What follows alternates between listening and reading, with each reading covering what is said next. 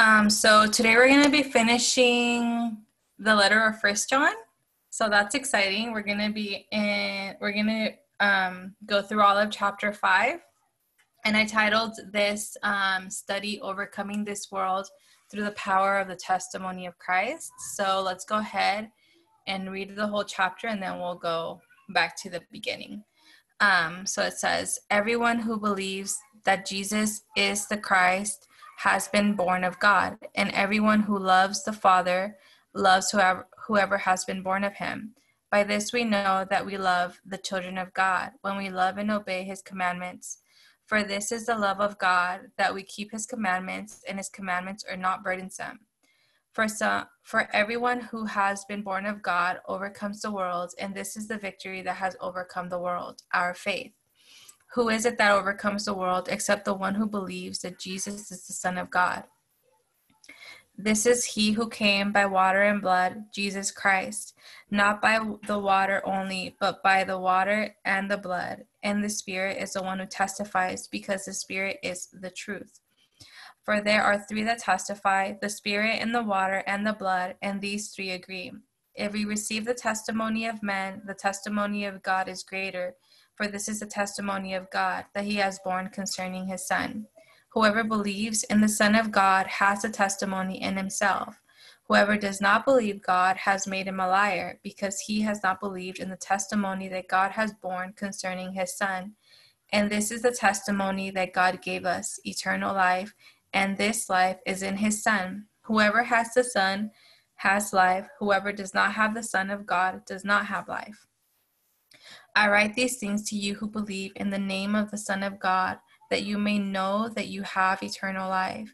And this is the confidence that we have toward him, that if we ask anything according to his will, he hears us. And if we know that he hears us in whatever we ask, we know that we have the requests that we have asked of him. If anyone sees his brother committing a sin not leading to death, he shall ask, and God will give him life. To those who commit sins that do not lead to death, there is sin that leads to death. I do not say that one should pray for that. All wrongdoing is sin, but there is sin that does not lead to death. We know that everyone who has been born of God does not keep on sinning, but he who was born of God protects him, protects him, and the evil one does not touch him. We know that we are from God, and the whole world lies in the power of the evil one. And we know that the Son of God has come and has given us understanding so that we may know him who is true, and we are in him who is true. and his Son, Jesus Christ, he is a true God and eternal life. Little children, keep yourself from idols. Okay, so let's go back to the first um, three verses. One moment. Okay, so the first three verses say, Everyone who believes that Jesus is the Christ has been born of God, and everyone who loves the Father loves whoever has been born of him. By this we know that we love the children of God when we love God and obey his commandments for his um for this is the love of God that we keep his commandments and his commandments are not burdensome. So whoever believes that Jesus is the Christ, the Messiah, is born of God and we cannot possibly love the Father and not love his son. The son is the heart of the father, and apart from the son, the father is not going to receive any sacrifice or worship from us. The father loves Jesus above all else and is faithful to him, and in giving his one and only son, God shows and proves to us that love involves dying to self, denying yourself of instant gratification, and it involves pain.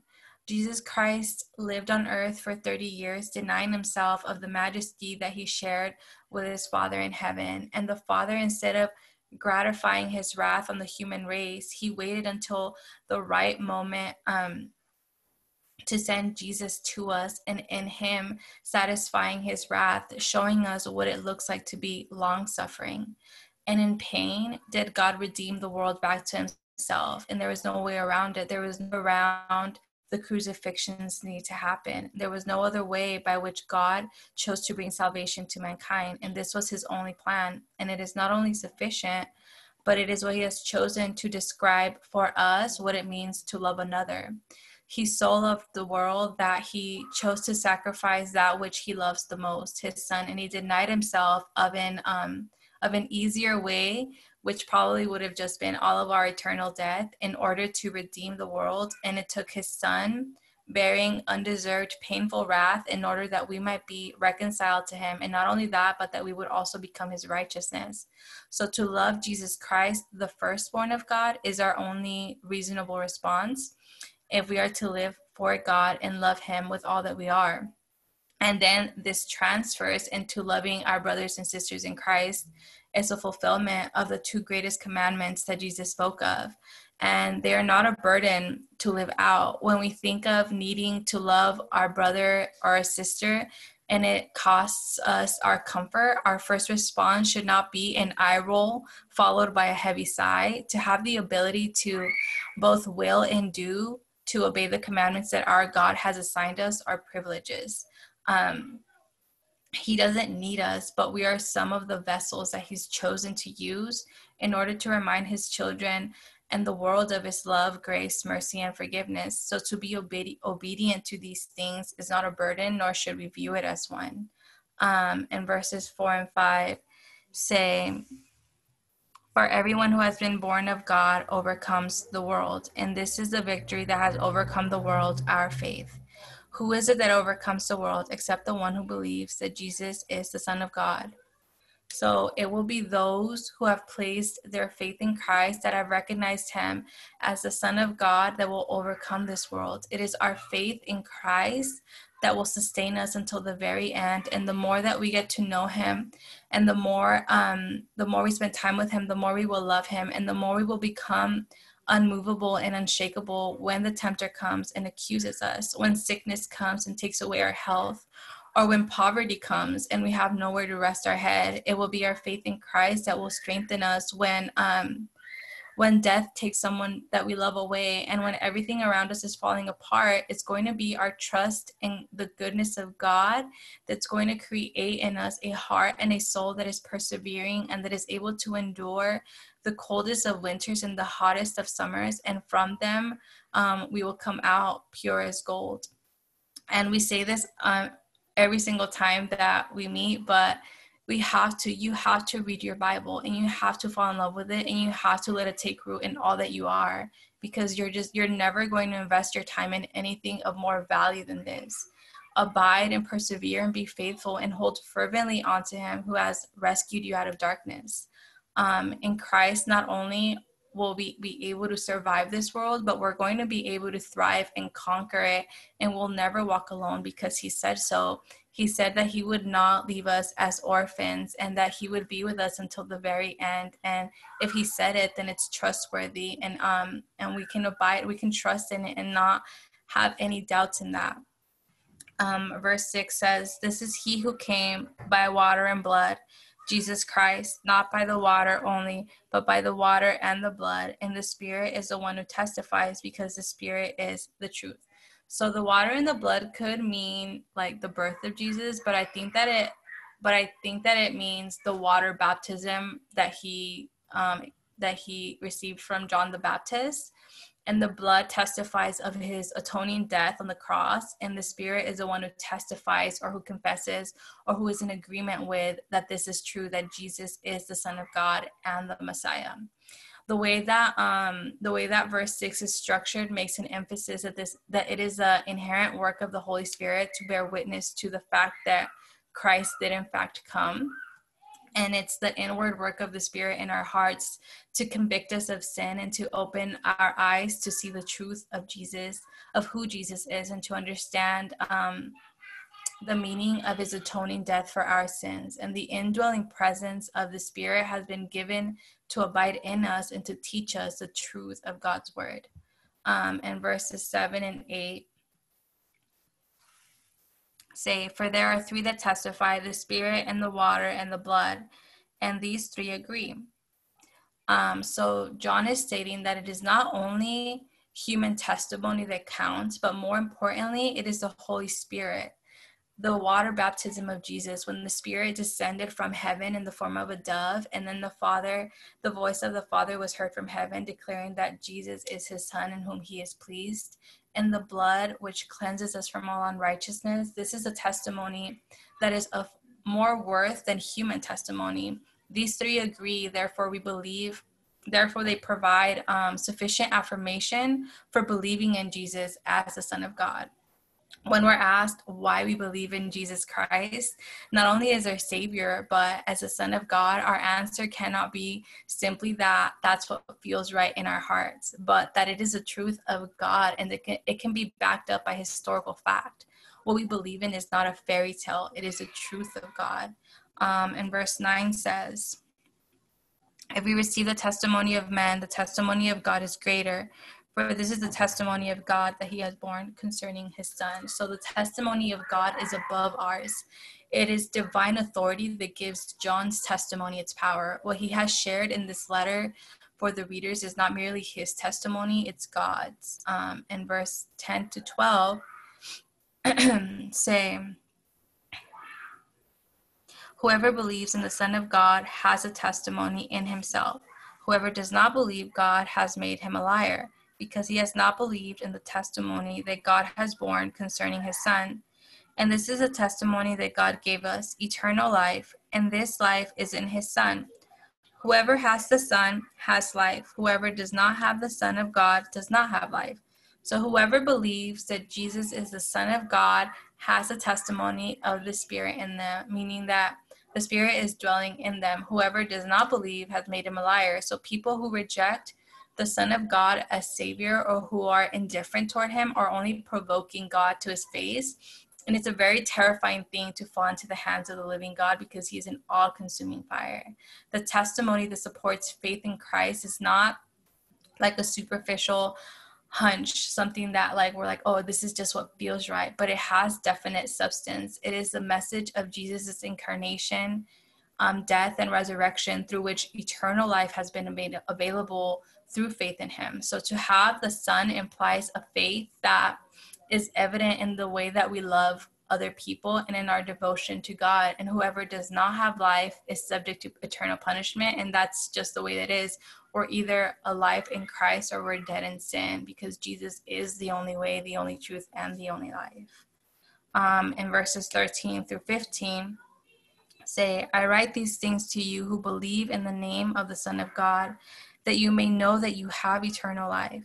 And this is the confidence that we have toward him that if we ask anything according to his will, he hears us. And if we know that he hears us in whatever we ask, we know that we have the request that um, we have asked of him. So, John, our brother, who was an eyewitness to the life, death, and resurrection of Christ, wrote this to his brothers and sisters in the Lord, those who have um, placed their entire trust um, for salvation in Jesus so that we would have the assurance that we have eternal life. And because we belong to Christ, we can have confidence that um, that he hears us when we call to him in prayer and that he answers us and says yes when we pray according to his will. And in order for us to learn and pray according to his will, um, it goes back to our need to seek his word so that we may know and learn and pray in those ways. Um, and we know that He hears us, and the requests that we have asked of Him are yes. And that is so amazingly beautiful that God, the one who created everything, the one who owns everything, the one who um, has a power over your eternal, um, your eternal, what is it like, where you're gonna end up, like He hears us and He grants us what we are asking of him and we can have an audience with him at any time and we're not going to be turned away and we're not going to be rejected and he will always do what is best for us. Um, and verses 16 to 17 say if anyone sees his brother committing a sin not leading to death he shall ask and god will give him life. To those who commit um, to those who commit sins that do not lead to death there is sin that leads to death I do not say that one should pray for that. All wrongdoing is sin, but there is sin that does not lead to death. One moment. okay, so for these two verses, um, I'm not going to pretend that I know how to explain them. I relied on my study Bible notes because I don't know how to explain what they mean. So, according to the ESV Study Bible, sin that is not leading to death is sin for which forgiveness is possible because one, forgiveness is sought for, and two, God is willing to grant it. So, sin that leads to death um, is probably sin that one is some is unrepentant of, like you're not, you don't care that you're sinning, or you know that you're in sinning, you're in sin, and you just don't care and two of the kind of nature that John has warned us about throughout the letter. So, absolute rejection of the true doctrine of Christ, or chronic or ongoing disobedience to God's commandments, and then a persistent lack of love for fellow believers. These are all indications of lack of faith, which will not be forgiven. Forgiven. Um, and then John says, "I do not say." So, leaving open whether to pray um, for those situations if they arise. So it would, but it will always be better for us to pray for repentance because Second Peter 3 9 says that God is not slow about his promise, as some count slowness, but is um, patient toward you, not wishing that any should perish, but that all would come to repentance. So all wrongdoing is a matter of serious concern when we understand God's absolute perfection and zealous love and since not all sin leads to death, we should be proactive in seeking forgiveness of sin for ourselves and for others as well, because this is part of loving our family in Christ. Um, and then verse 18 um, says, We know that everyone who has been born of God does not keep on sinning, but he who um, he who was born of God protects him and the evil one does not touch him. So this is a three part verse. The first part of the verse says, um, We know that everyone who has been born of God does not keep on sinning. So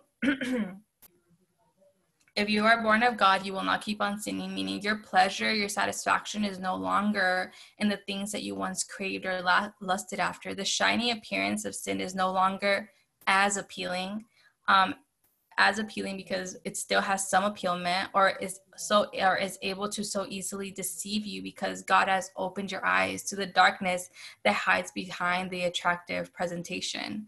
Um, C.H. Spurgeon, my friend, said, If Christ has died for my sin, I cannot trifle with the evil that kills my best friend. And we should have the same sentiment. Since God dealt graciously with you and me, then we should hate that for which he died.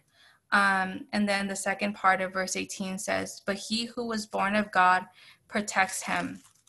Um, I'm reading from the ESV, but in the NASB, he, the he is capitalized, but he who was born of God keeps him speaking about Jesus. So let us look at a few verses for this second part, and let's go to Psalm 89 27.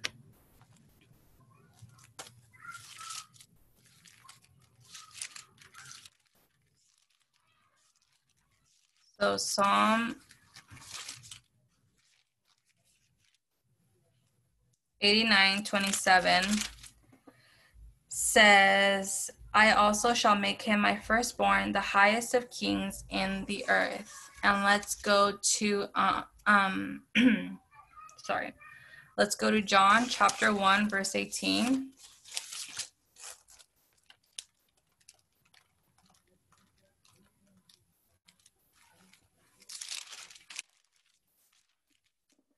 John 1:18 says, "No one has seen God at any time. The only begotten Son, who is the, in the bosom of the Father, He has explained him." And Romans 8:29 says, "For those whom He foreknew, He also predestined to become conformed to the image of His Son, so that He would be the firstborn of many brethren." Um, and let's look at a few more verses. So Jesus is the firstborn of God.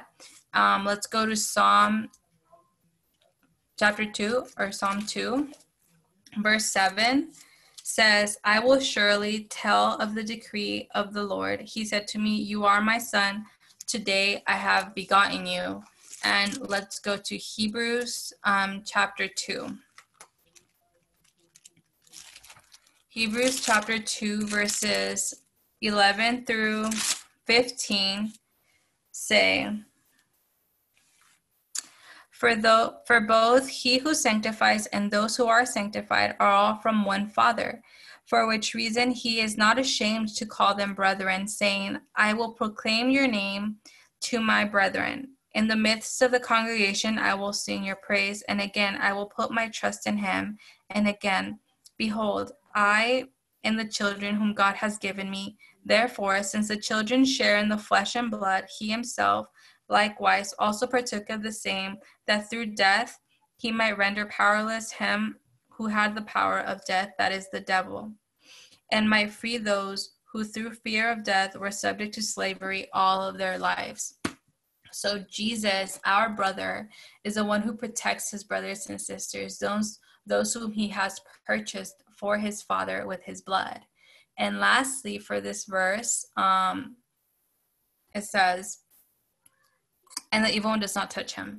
So there is no weapon that can be formed against us that will succeed in our ultimate destruction as long as we are under the covering of the one seated at the right hand of the Father.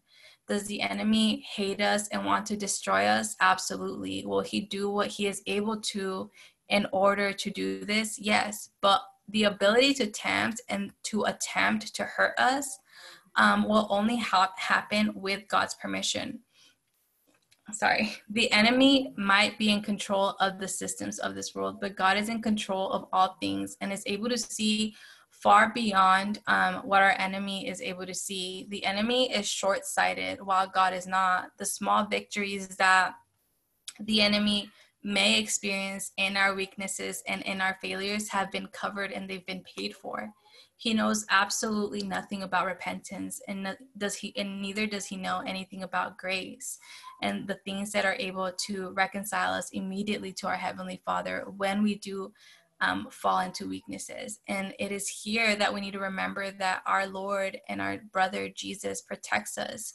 He is interceding on our behalf so that we pass the test and we end the race well. And He has not left us as or- orphans. He has provided um, He has provided another helper, not only to survive, but to be more than conquerors in Him, and that is the Holy Spirit if this type of discipline seems harsh and unfair, remember that we're never going to walk through anything in this life that the firstborn of God hasn't already walked through or hasn't already prepared a way for us.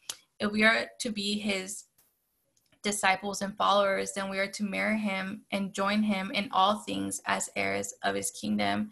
And we can take comfort in knowing that there is nothing new under the sun. The enemy's tactics, although they are alluring and, enticing, are the same and they're only varying or different in their approach. There is no temptation in our life right now or in the past or that is going to come tomorrow that is not common to mankind.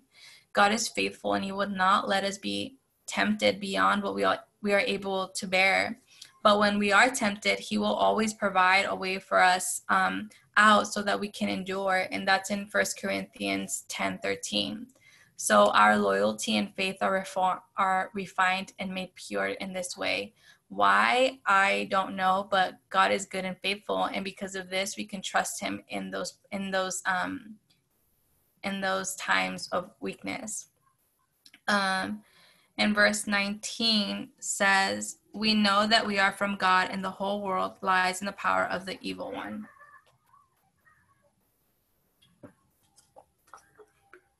So, if or since we are in Christ, we have the assurance that we belong to God.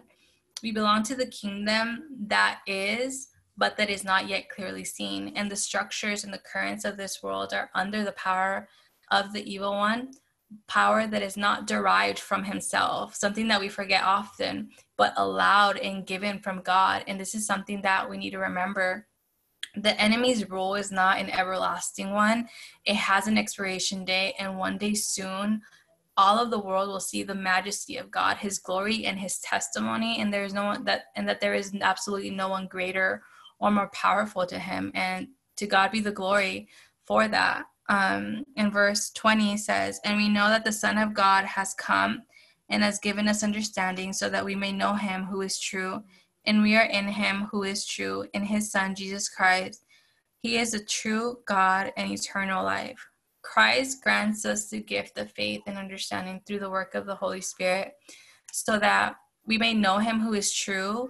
In John 17, 3, Jesus says, This is eternal life, that they may know you, the only true God, and Jesus Christ, whom you have sent. There is only one God and eternal life, and his name is Jesus. And then um, John ends the the letter saying, Little children, keep yourselves from idols. Keep yourself from idols. Keep guard and be watchful over your soul. Don't allow yourself to trust, to obey, to follow, to worship anyone or anything lesser than God and His Son, Jesus Christ. We need to know Him, we need to obey Him, and we need to trust Him. And in doing these three, we're going to overcome this world. Um, and that's all that I have for you guys today.